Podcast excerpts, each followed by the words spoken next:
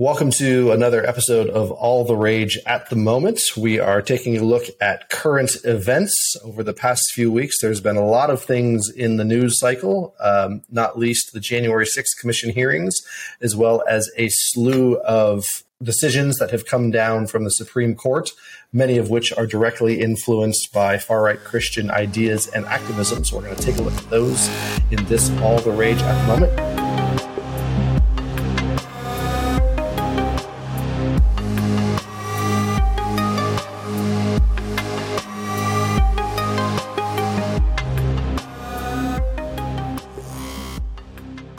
The day that we're recording this is Tuesday, June 28th. Uh, there was some pretty explosive testimony today that came from the Hill. Cassidy Hutchinson, a former aide to White House Chief of Staff Mark Meadows, testified some some pretty explosive things. Nick Dunn, why don't you run down what we've learned both today and in the course of the hearing so far?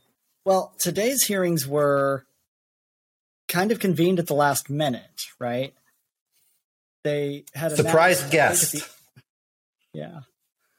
So they had announced uh, when was the last one? At the end of last week or the middle of last week, they had announced that they weren't go- they weren't planning to have any more until after the July Fourth uh, recess. And I think that the next one was initially scheduled to be the last one. I, I believe that's still the case at this moment, but we'll see if what came out today makes any difference to that, or if they extend it uh, to bring in more uh, information about it. Uh, but the the most explosive things that came out of today really tie uh, Trump and Giuliani and Meadows very particularly to um, foreknowledge of the likelihood of violence going on on the 6th and direct awareness on the morning of the 6th of the, the presence of uh, armed individuals, including people with firearms, uh, in the crowd before Trump spoke to them. Right, which speaks to some, you know, he has these ambiguous phrases that he uses when he's speaking to the crowd. You know, you're you're going to fight for me. We're not going to let this fight. Uh, we're not going to lose this fight. Uh, that kind of language that you can kind of ambiguously sum up as well. It, it's political uh, rhetoric. It's meant to be over the top whatever, or you could read it as a uh, literal incitement to violence. And so the the awareness that many of the people in that group were armed, um, in some cases armed with AR-15s, and were turned away from the area uh, where Trump was speaking before they uh, went down to the Capitol at his instruction. Uh, at the security area there, were, were either turned away if they refused to turn in their weapons before they entered, um, or were disarmed into that area. And Trump was apparently, uh, according to Hutchinson, was frustrated that the, the crowd size wasn't bigger, or at least didn't look bigger, because a lot of people were milling around outside of the the cordoned area precisely because they didn't want to go through the security checkpoint and turn in whatever weapons they had. And so Trump was saying, take down the security checkpoints. They're not here to hurt me, right? Speaks to what he knew before he said the things that he said, and so potentially relevant. But also lots of uh, lots of language around, you know, the uh, Giuliani in, in, the lead up referring to the fact that the Proud Boys and the Oath Keepers were going to be there on the 6th. So they show knowledge of some of the more um, outrightly violent elements of the of the insurrection. What what stuck out to you? Yeah, certainly that the the testimony that he uh, potentially tried to assault the Secret Service agent who was driving his vehicle that wouldn't let him go. Apparently, Trump uh, wanted to go join the the protesters at the Capitol, um, and when his Secret Service agent denied him, uh, reached his hand out towards him, which some have interpreted as an attempt to, to choke him, or not that actually happened. Um, but then with regards, can you to, imagine? I I can't honestly. I, POV: Donald Trump is trying to choke you. What are you doing? it's it seems far fetched, but I, the, the, whole day was so crazy. Um, but then she talked about notifications that the, the crowds were were wanting to hang Mike Pence, and and basically Trump said, you know, well, he deserves it, um, which seems to be corroborated by several people. And, and again, it's it's Donald Trump, right? Who speaks extravagantly on, a regular basis, right? Um, claims he could shoot somebody on Fifth Avenue. You know, would he really do that? Does he really think Mike Pence deserves it? Is he just expressing his emotion? But still, um, all of these things, right? You, you you might have plausible deniability on one count, but you, you line all of these things up, and it really seems as though he knew what was going on, and uh, we've got a uh, a situation here that sounds sounds a lot like I wish someone would rid me of this meddlesome priest.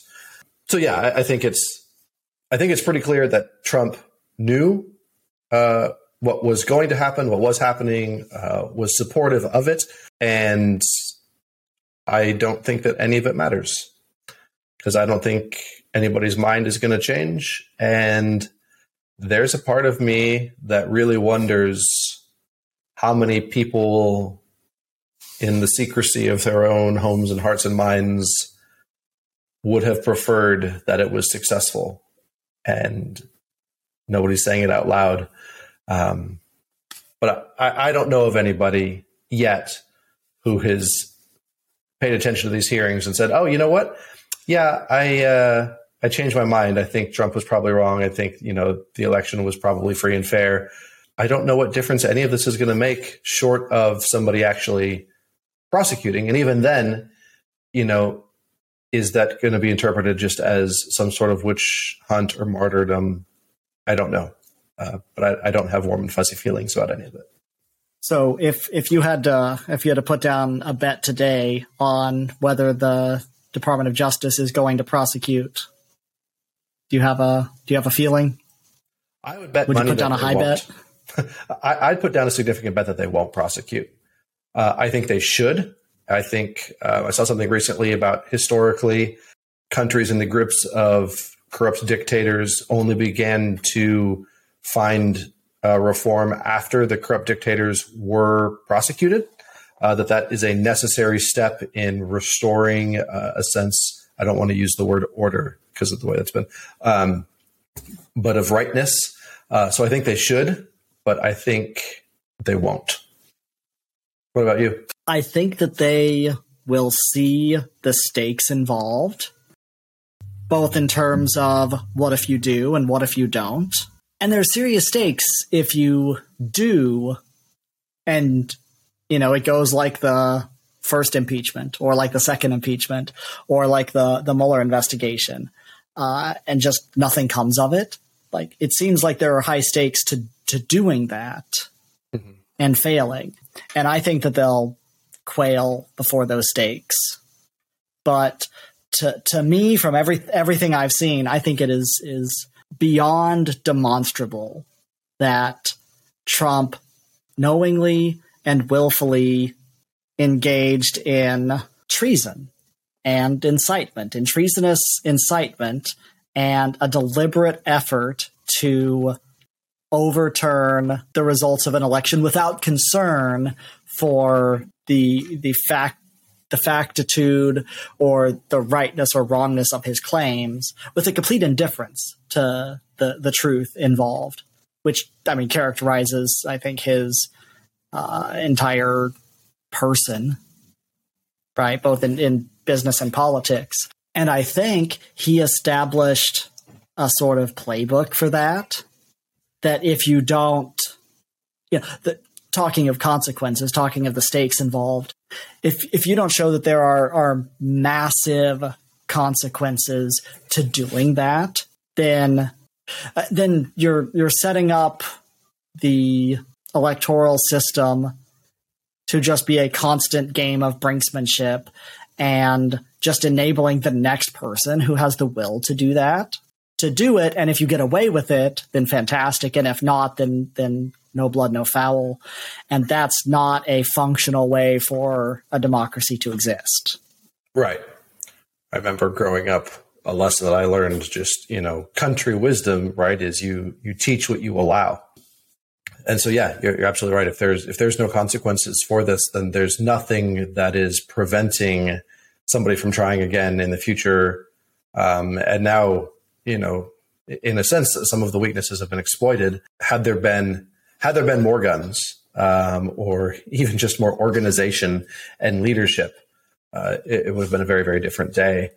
Yeah. And so without somehow strongly disincentivizing it, I think we're at risk of, of something like that happening again. And we're already seeing in certain states the refusal among Republican lawmakers to certify election results that don't go their way, calling into question the integrity of elections. And, and we're not even at the at the general. Heck, we're not even at the at the um, real primaries yet. Uh, you know, we've got some of that. So yeah, without some way of, of establishing this, I've got serious concerns about uh, 2024, especially given the fact that I a significant portion of our population does not actually care about the truth. They don't care that there's no evidence that it wasn't a rigged election. They sincerely believe from the bottom of their heart that it was. And so without some sort of mechanism for making it abundantly clear, I think we are uh, at, at a precipice of something very, very dangerous. Not to be alarmist or anything. Well, as as as cringy as the like anti-Bush, Comedy Central, uh, you know, Daily Show and Colbert Report, kind of uh, you know, nor- normie liberal, you know, you know, pre hashtag resistance. Um, as as cringy as that could kind of be at the time, in retrospect, um, on it was his very first or second episode. Colbert was doing this thing where he would introduce uh, a word of the day and some of those first ones really did capture um, key insights into what America was becoming. And it was either the first or second uh, or or third. It was right in the beginning. Uh, his word was truthiness. Truthiness, yeah. Because the definition is just, well, does it feel true? and just really, really prescient stuff on that. Prescient, really prescient stuff in that.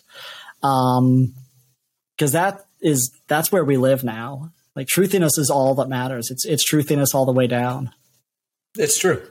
that feels true. It feels true. I, I experienced that is true. Yeah, so that's been big in the news. Um, more to come. Likely by the time this is this is released, this may be obsolete by the time we, we put it out. Um, but that's not all that's been happening. Uh, there's been a slew of Supreme Court decisions that have come out in the past few weeks that have been causing a lot of stir. Um, probably the most. Have they been good ones or bad ones? Well, it depends on where you sit, what you experience as true. Uh, I think we regard them as not great, um, as being, you know, ideologically driven.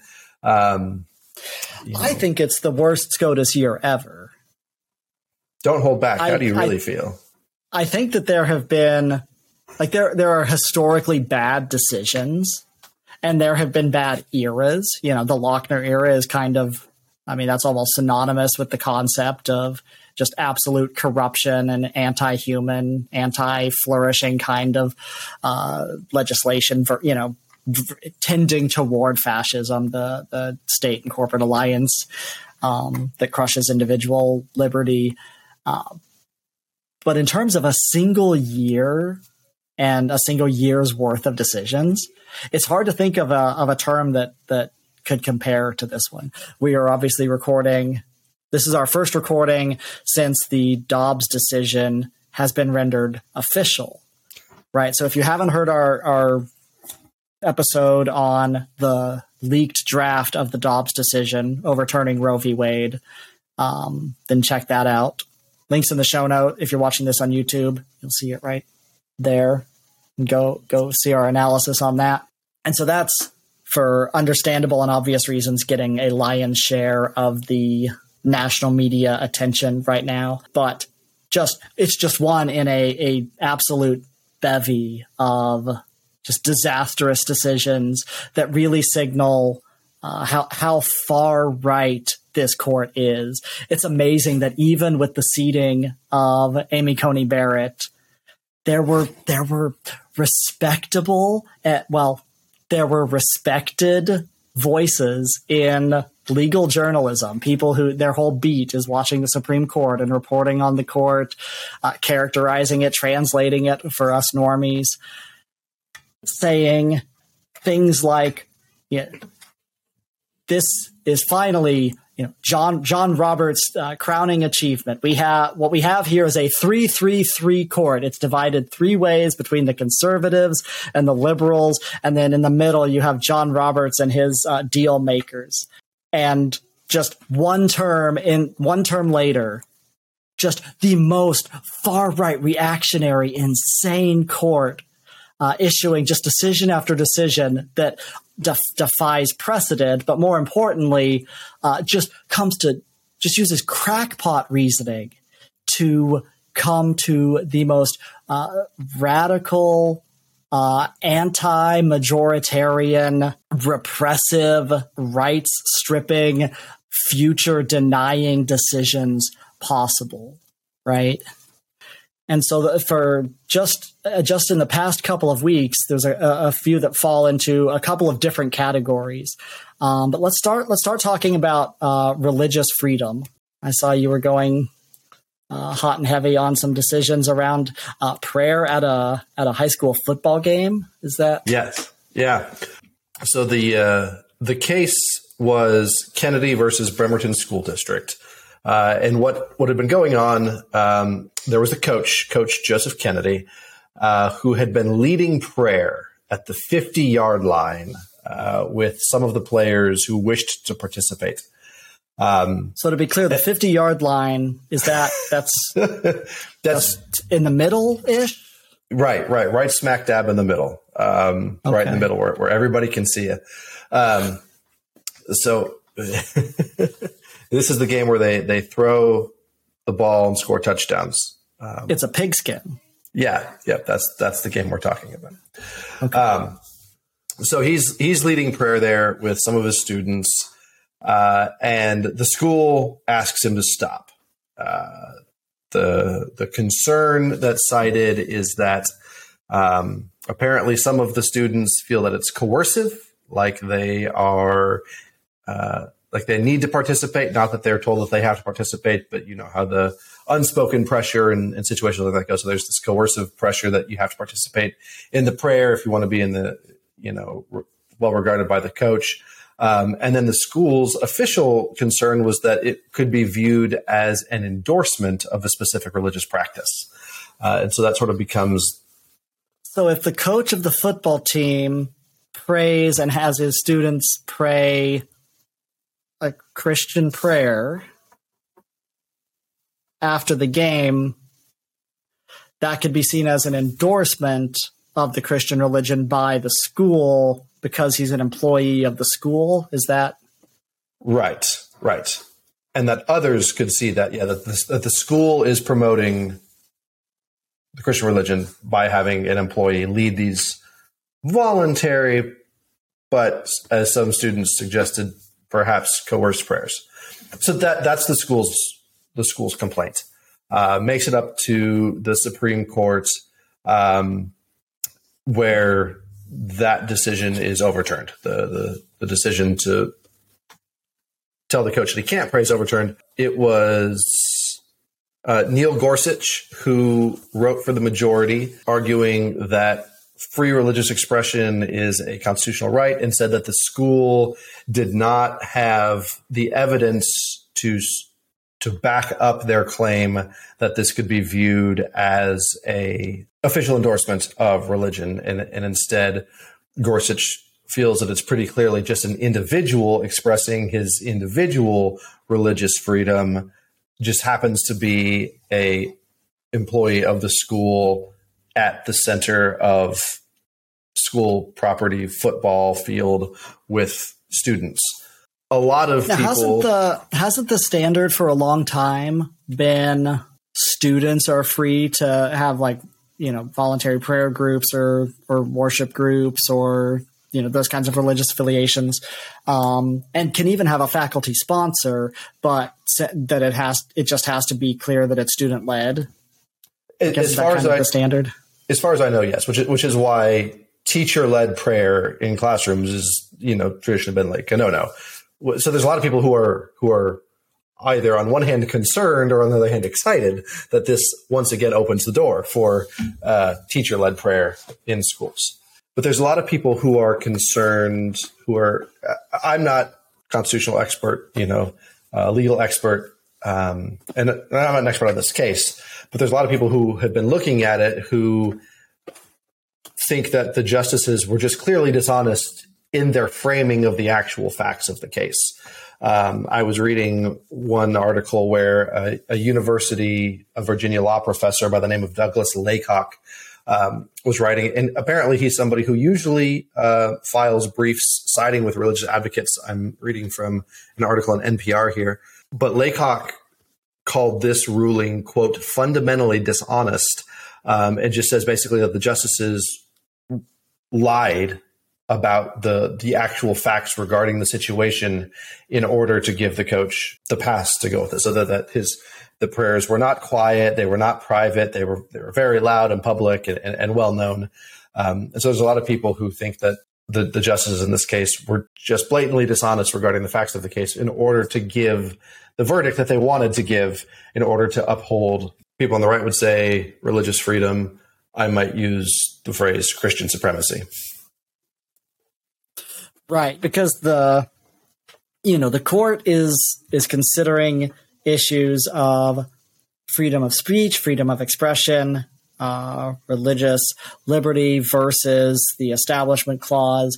And uh, so they have multiple different tests and categories into which or by which they can consider these cases.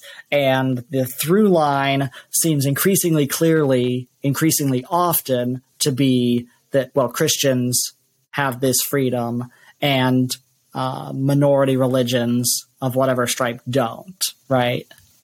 Right. Right. Yeah. Um, and so, and this, this does seem to fly in the face of precedent ruling against teachers leading prayers. So that that really does call into question what, what's going to happen with that. Uh, and it's just another case similar to Dobbs, which we talked about in a previous episode and finally came out, where precedent just seems to not really matter so much anymore uh, with this court in particular. Uh, they seem to tacitly acknowledge that it exists and then no longer uh, is applicable for reasons So another case that was handed down slightly before the Kennedy decision uh, is one called Carson v. Makin, not to be confused with Machen, who we'll get to in later episodes. Um, Car- Carson v. Makin is looking at a policy that Maine has used to disperse funds, public public funds from taxpayers to on non public schools because in Maine, especially in rural Maine, it a lot of the population density in some of these counties is so low that to attend a public school, uh, some students would have to you know, drive an hour or be commuted an hour to school and then an hour home in the evening. And so to alleviate some of that, they created a policy, a piece of legislation by which public school funds could be uh, allocated to non public schools as long as they were not explicitly sectarian in nature, which includes religious schools as long as the education offered by that religious school met you know, the same kinds of accreditation standards as public schools and was not. Um, in a sectarian way, dedicated toward the con- the conversion of the the students or upholding a, a specific uh, religious function, right? And so that would enable students to still get a you know demonstrably solid education uh, without having to you know go three counties over or whatever.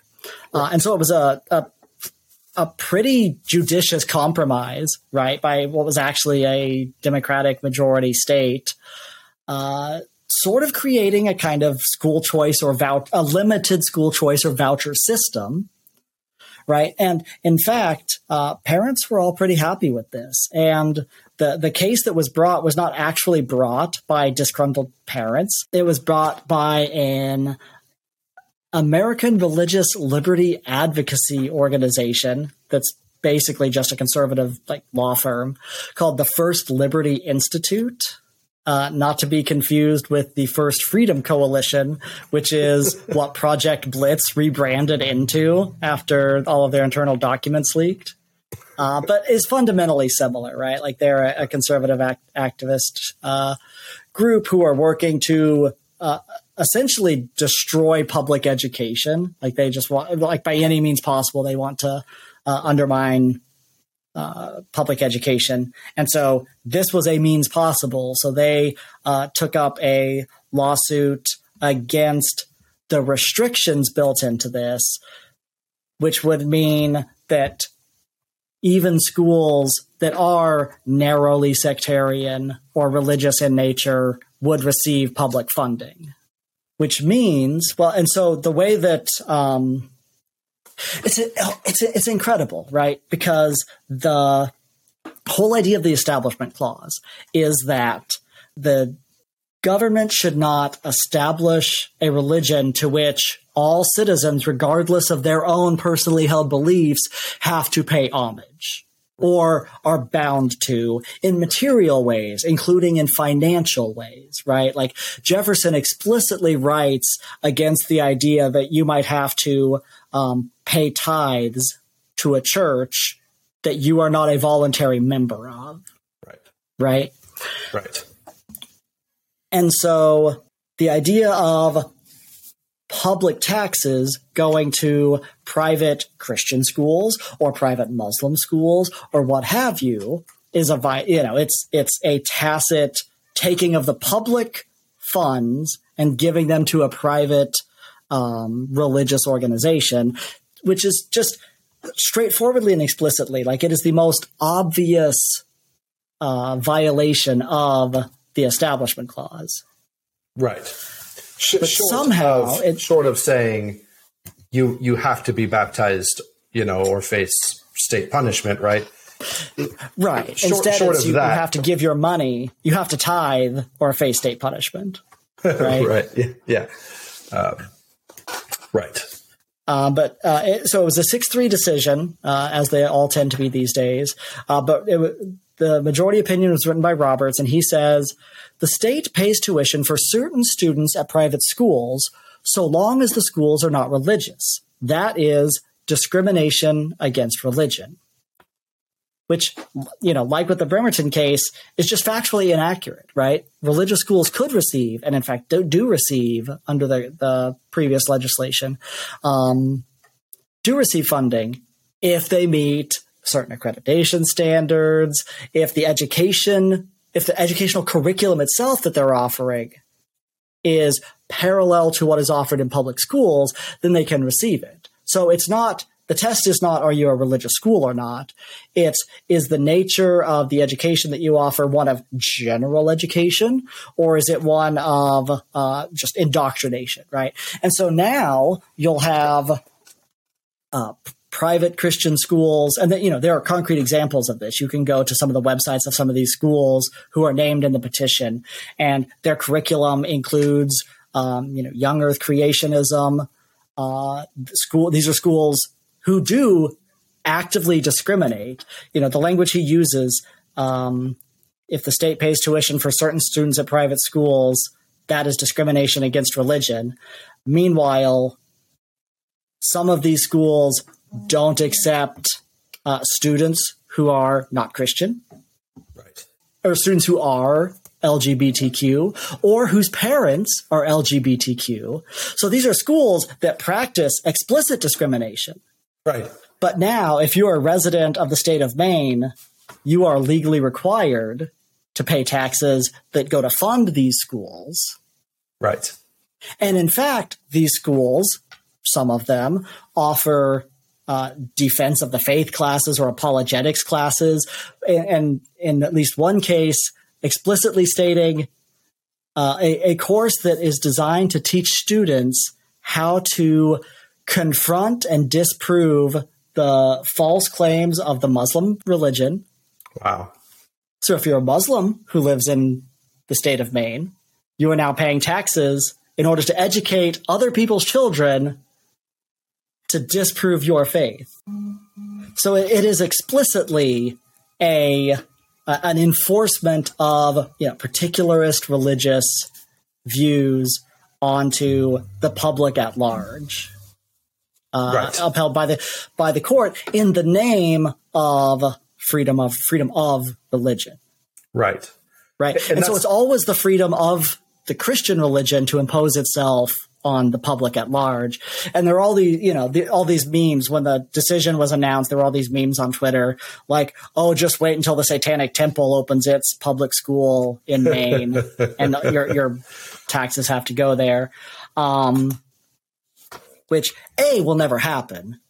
Like opening a, there's a reason that this Paul that this uh, sort of school voucher light policy went into place. And it's because it is extremely expensive and onerous and difficult to open a public school in the state of Maine, particularly in these rural areas, right?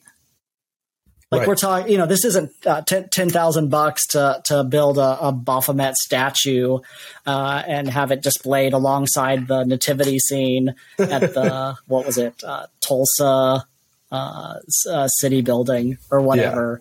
Yeah. Um, it's not it's not the kind of thing you can stunt, right? It's a millions dollar uh, project that's just. It, I mean, it's it's not feasible. It's silly, but also this court isn't bound by the, you know consistency in its decision making.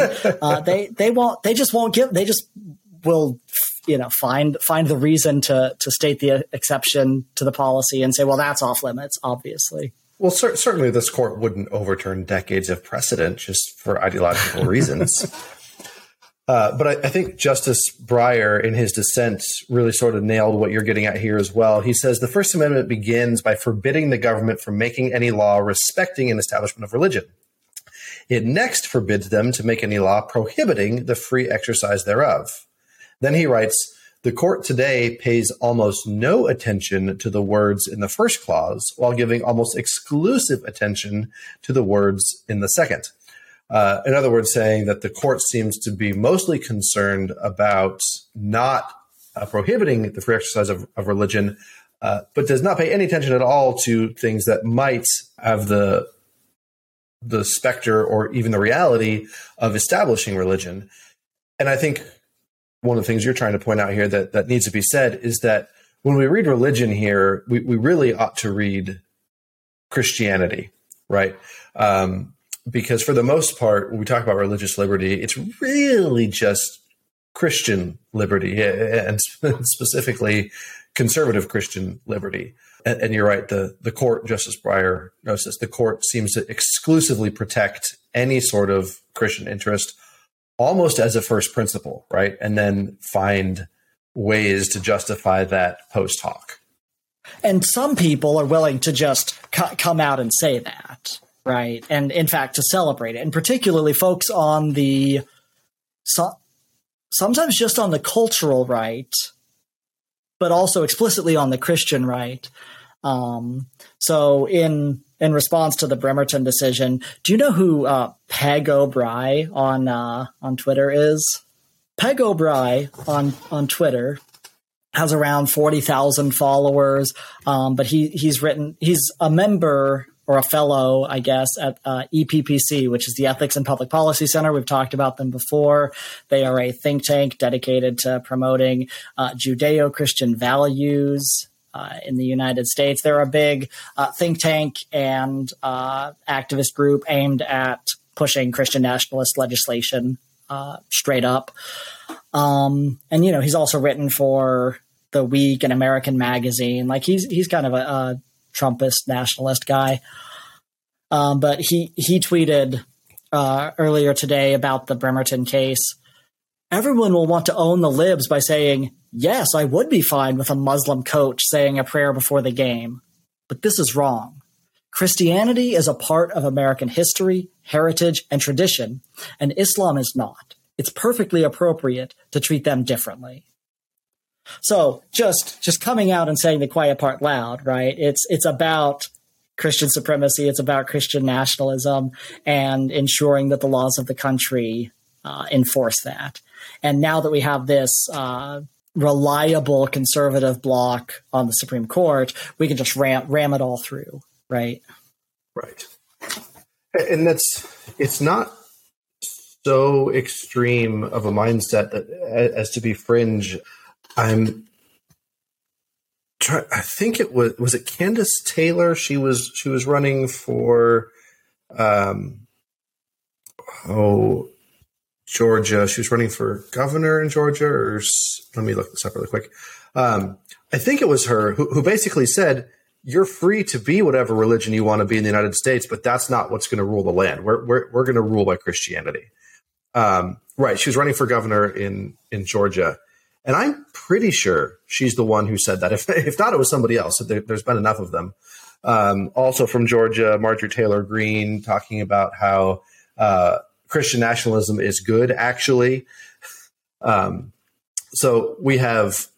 Uh, a significant gubernatorial candidate as well as a sitting representative who are saying from official platforms that they endorse uh, Christian nationalism as the, the ruling law of the land. Um, so these are not remarkably fringe concepts. Um, and now it, it, seems as if you know the justices on the Supreme Court, I think, are smart enough to not say that explicitly, but it sure seems like they believe that, and then they're finding whatever legal justification they can uh, scrounge up to support that. Yeah, that that seems seems correct. Yeah, I I was just looking it up. Kandiss Taylor is the one who had the campaign bus. Have you seen Jesus this? Guns Babies? Yeah. Yeah. Yeah, but I think so, yeah, I think she has a a quote saying specifically it's talking about separation of church and state you know, and, basically saying, don't talk to me about separation of church and state. Church and state was written because the state has no business in our church, but we are the church. We are the church and we run the state. So, pretty explicit endorsement there uh, of uh, what we're seeing played out in the Supreme Court. And so, we have explicit endorsements of Christian supremacy, Christian nationalism from not insignificant political players who uh, have a, in one case, electable to, to federal office, and in another case, you know, running for governor and not winning, but garnering significant support. So these are not remarkably fringe ideas. Uh, and as we said, we're, we're seeing them sort of endorsed by the court in not so explicit language, but certainly in effect.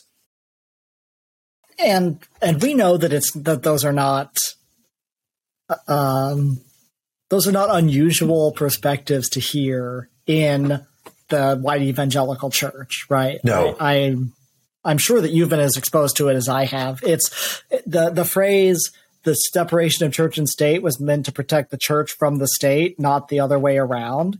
Is bo- boilerplate. It, it is the standard line in evangelical uh, churches to the degree that they talk about, you know, explicitly talk about politics, right? But to the to the second point of uh, Marjorie Taylor Greene's statement, she's been re- really willing to just come out and own the Christian nationalist label, and she's not alone.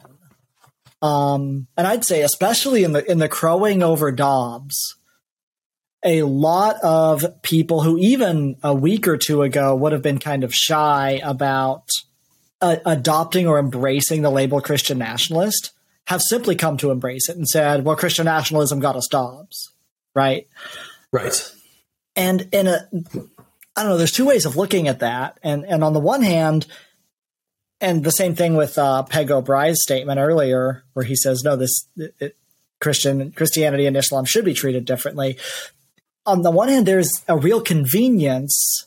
I mean, for our project, that they'll just come out and say it, right? Like it's uh, it it leaves a lot less for us to try to prove, and we look a lot less like the you know the guy with the red string on the board. And so it it and as something to organize against, when people will just come out and tell you who they are, that can be useful. But on the other hand, I think to the degree that it's reflective of how successful their movement is and how powerful they feel, I think it's telling about what a potentially dangerous time that it is precisely because they're willing to come out and and say the quiet part loud. Oh, absolutely. I mean, again, to go back to Kandiss Taylor, she had another quote where she basically said that she would have sheriffs shot by a firing squad if they failed to uphold the Constitution because that was the Constitution's prescription for treason, right? Um, so, absolutely, you know, willingness to talk in, in violent language, uh, and it appeals. This le- this appeals to so many people who are in the pews who um, are scared. They look at the economy. Um, they they look at crime rates. They look at all these things. They're scared, and so we know the power that this kind of rhetoric has over people who are afraid. Um, and I think people who are willing to own it so boldly, just like Trump did, are going to find appeal among people who are who are terrified um, and who identify as Christian and who are looking at uh, a nation that is becoming increasingly less white over time. Um, you know, I think it's gonna it's gonna sound really good to a lot of people. Yeah, and the fact that they're owning it just makes them look tougher, makes them look bolder, makes them look um, less intimidating, which is what people are looking for. Yeah, and speaking of fear, speaking of crime rates, there's uh, the final section or category of recent Supreme Court decision that we should talk about is um, a couple of cases that relate to the civil rights that citizens have against police, or specifically against excesses or abuses by police forces or federal agents uh, who are enforcing the law. And so there's uh, two decisions that came down just recently Egbert versus Boule and uh, Vega versus Tekoh are, are two related cases.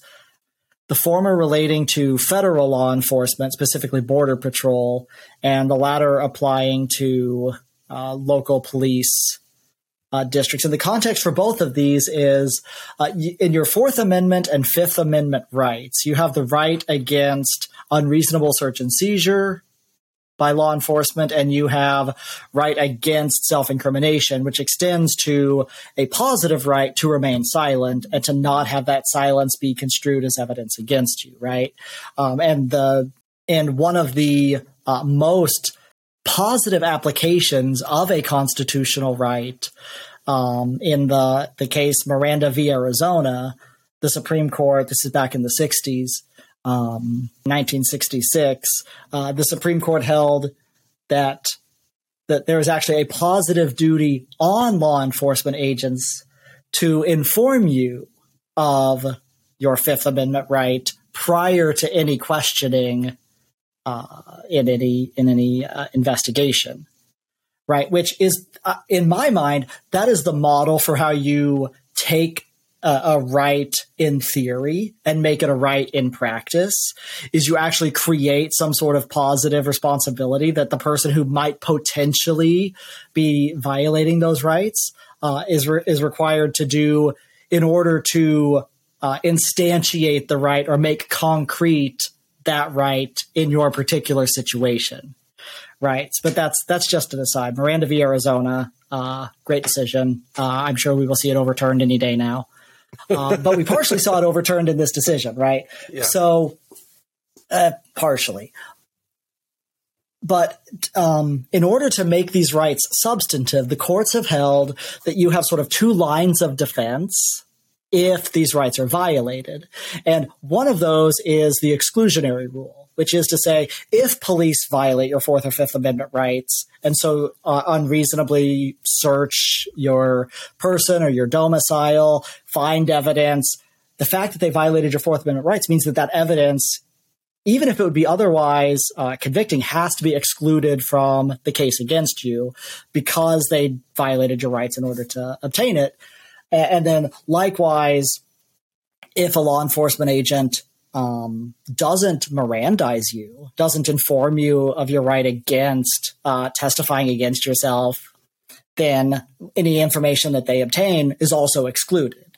And so the exclusionary rule is um, it's intended to create a disincentive against the kinds of things that we see in, in cop movies where a dirty cop he just he just knows this guy did it but he can't prove it and so he goes beyond the bounds of the law and get you know breaks into his house and gets the gets the evidence um, well we don't want to incentivize that kind of behavior and so we can uh, the fact that it won't actually accomplish anything, it has to be excluded, is meant to be a disincentive against uh, violating it.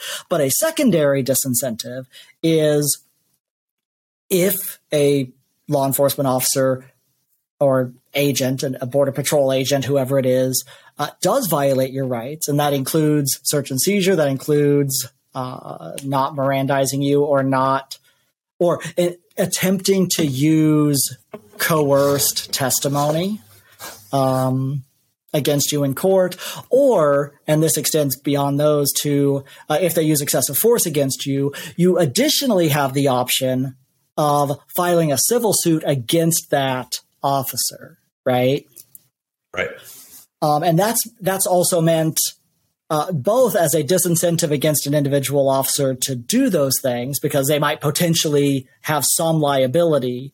Um, although in actual practice, we don't see that work out a whole lot, right? Uh, no. The the degree to which you would have to demonstrate that and the the bias that courts and prosecutors tend well the bias and the Supreme Court.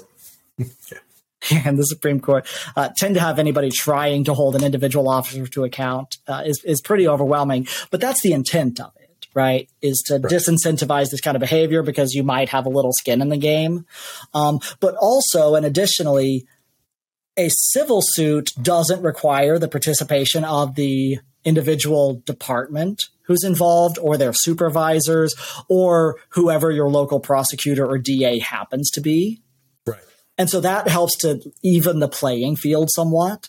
Because if you're in a in an area with a progressive prosecutor, then and the and a local police department uh, violates your uh, constitutional rights, then you are likely to receive some degree of in, internal investigation and, and looking into that. And you know, cities have paid out uh, damages to people who have had their rights violated, sometimes individually, sometimes uh, in in broad groups. But if you're not in an area where that's the case, then you have this secondary means of, you know, attempting to recover damages for the violation of your rights. And so what both of these uh, recent decisions did, one in the context of Border Patrol um, assaulting assaulting a man, and then after he reported that officer for assault, uh, that officer uh, informed the IRS to begin an investigation against his business. So retaliated against him for that report. Um, so he uh, filed a civil suit that got decided, appealed, decided, appealed, went up to the Supreme Court, and the Supreme Court said, uh, actually, you can't do a civil suit against a Border Patrol agent because what they're doing is important. That's basically the effect uh, of the decision. It's, well, it's national security. Uh, yes, uh, you have had permanent back injury since he threw you uh, onto your truck and then onto the ground. Uh, but again, he's a border patrol agent. So what, what did you expect? Like that's basically the opinion. Um, and then the, the one dealing with police is dealing with the uh, Fifth Amendment. If a police officer does not Mirandize you or if they take, um, if they coerce testimony out of you in violation of the Fifth Amendment, and then use that against you in court, the exclusionary rule still applies to the degree that you can demonstrate that it was in violation. Um, so, you, you, know, the, the court won't knowingly produce that information to a jury. Um, but there is no even hypothetical consequence against the officer who did that. Um, so those are our two decisions that came down uh, simultaneous with, uh, and we don't need to get into it, but the decision um, restricting in, is it 100? And how old is the law in New York City against um, concealed carry without a permit? And they have kind of heightened or heightened uh, requirements for a permit. Um, I think it's 108. I think it's 108 year old law overturned, um, which with it goes a number of other cities have uh, have similar laws, and if you look at them statistically, they are uh, very low gun violence rate cities, which possibly correlates to the uh, strict enforcement against uh, the unlicensed carry of firearms. Um, but that that's overturned. So simultaneously, we're uh, stripping away what little gun control exists in this country and what little civil protections exist against having your rights violated by law enforcement officers, uh, and simultaneously with shoring up the cultural power and political power of the Christian religion qua religion, the religion as such, yeah. um, simultaneous with uh, the overturning of Roe v. Wade. Uh, so possibly the worst year ever for the yeah. Supreme Court. It's and, there. What's, what's interesting about this is there's there's no real unifying logic to all of these cases except for the fact that they are all 21st century ideological right right because they're not strictly originalist right in, in the overturning of roe v wade we see a, a pretty clear reversal of precedent on again not a constitutional lawyer but on pretty shoddy argumentation pretty lo- pretty shoddy logic. Um, but the logic going back to well there's no using the originalist thought well there's no explicit protection for abortion in the constitution therefore you know we can't have it.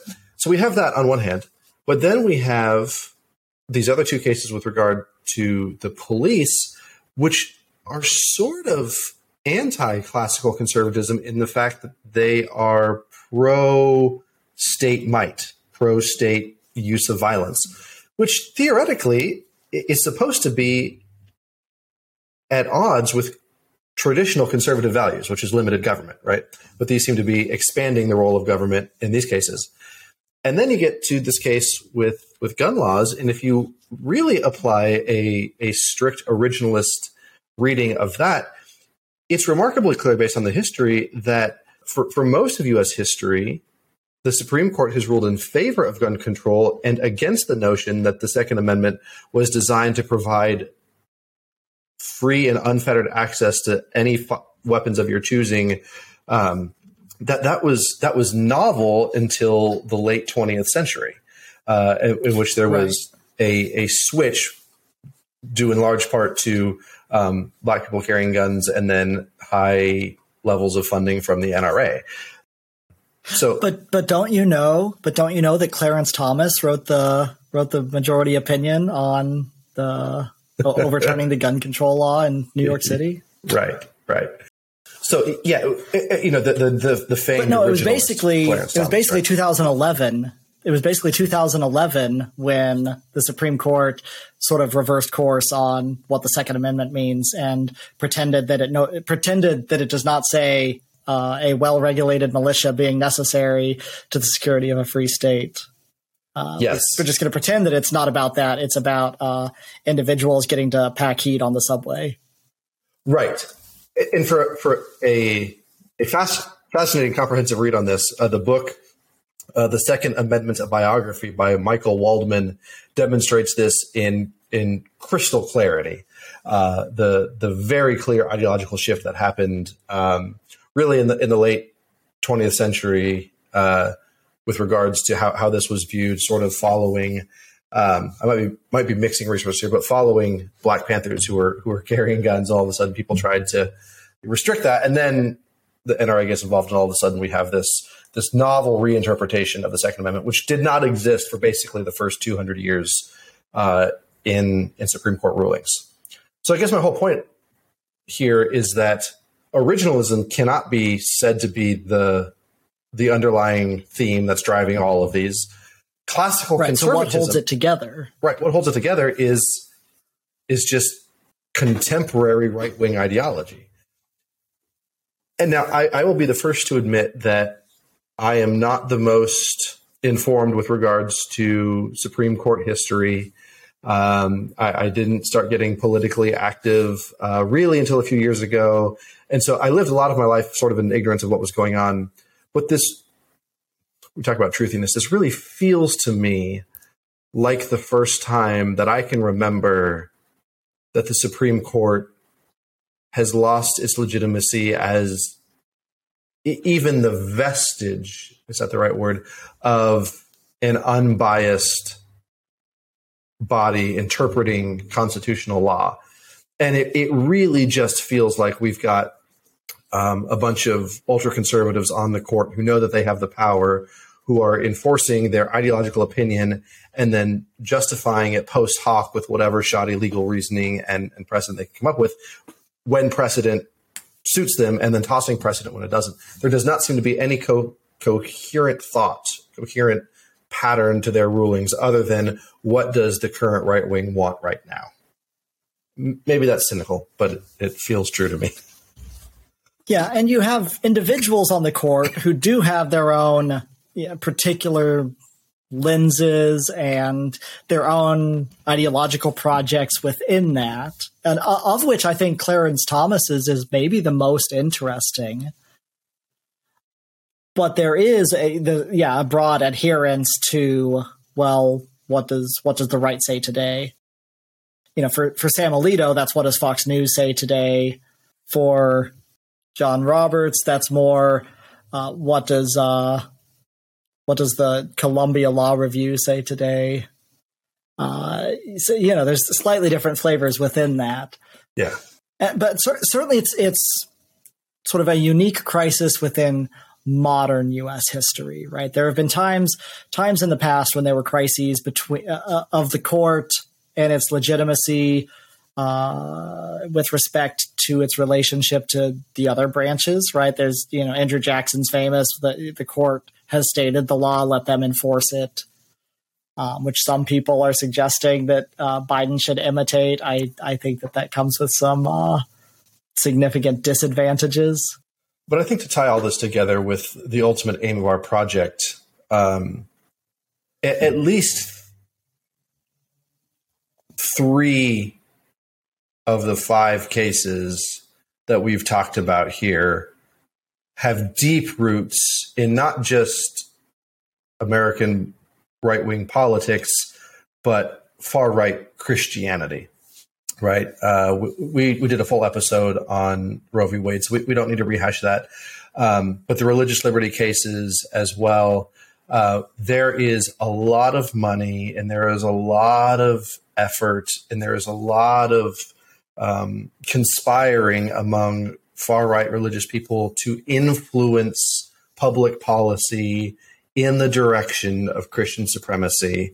Uh, and we're seeing it have far reaching effects. So the, the things that are being talked about in Christian conferences, in, in homeschool networks, in other things um, are having far reaching effects uh, beyond what they would otherwise uh, to the fact that we're seeing mean, with most of these things, pu- public opinion is is not where the court is. Right, the court is is enforcing minoritarian principles uh, that most of the public does not agree with, but they have the power to do it, and they have the power to do it because far right Christians have been organizing powerfully and effectively for a very long time to have these kind of outsized influences. You know, which again, we're, we're not we're not merely uh, disgruntled leftists. We are that, um, but we're not merely disgruntled leftists. We're, we're seeing this in its religious base and our concern um, also as Christians. We identify as Christians, not far right Christians, um, but seeing the way that you know Christianity is being co-opted uh, to influence public policy in in these directions. Um, in ways that maybe people aren't paying enough attention to. And that's sort of why we do what we do. Yeah, and and just to layer on top of that, I, I think there's a real meagerness to the nature of journalism covering religion and specifically covering Christianity, right? Uh, there, there's a lot of shallow understanding of what it is and the complexities of the interpretation and the various subgroups within the church and even within the evangelical church. Um, it's it's a big field um, to try to gain specialty in, and it's not funded particularly well. at uh, major uh, major media outlets right. or major journalistic enterprises, right? And so when I do hear coverage of these things, I, I always sense that they are missing huge connections and things sometimes things that are obvious to me uh, or some or at other times things that they just don't have sufficient uh, nuance in the way that they are able to describe that or can convey that to, to audiences and so that's that's one of the real gaps that i perceived before uh, starting this project and coming into this is just the you know what's the the three circle Venn diagram of uh, leftist politics, uh, Christian kind of. Uh, th- there was a a, a real uh, real gap there. Yeah.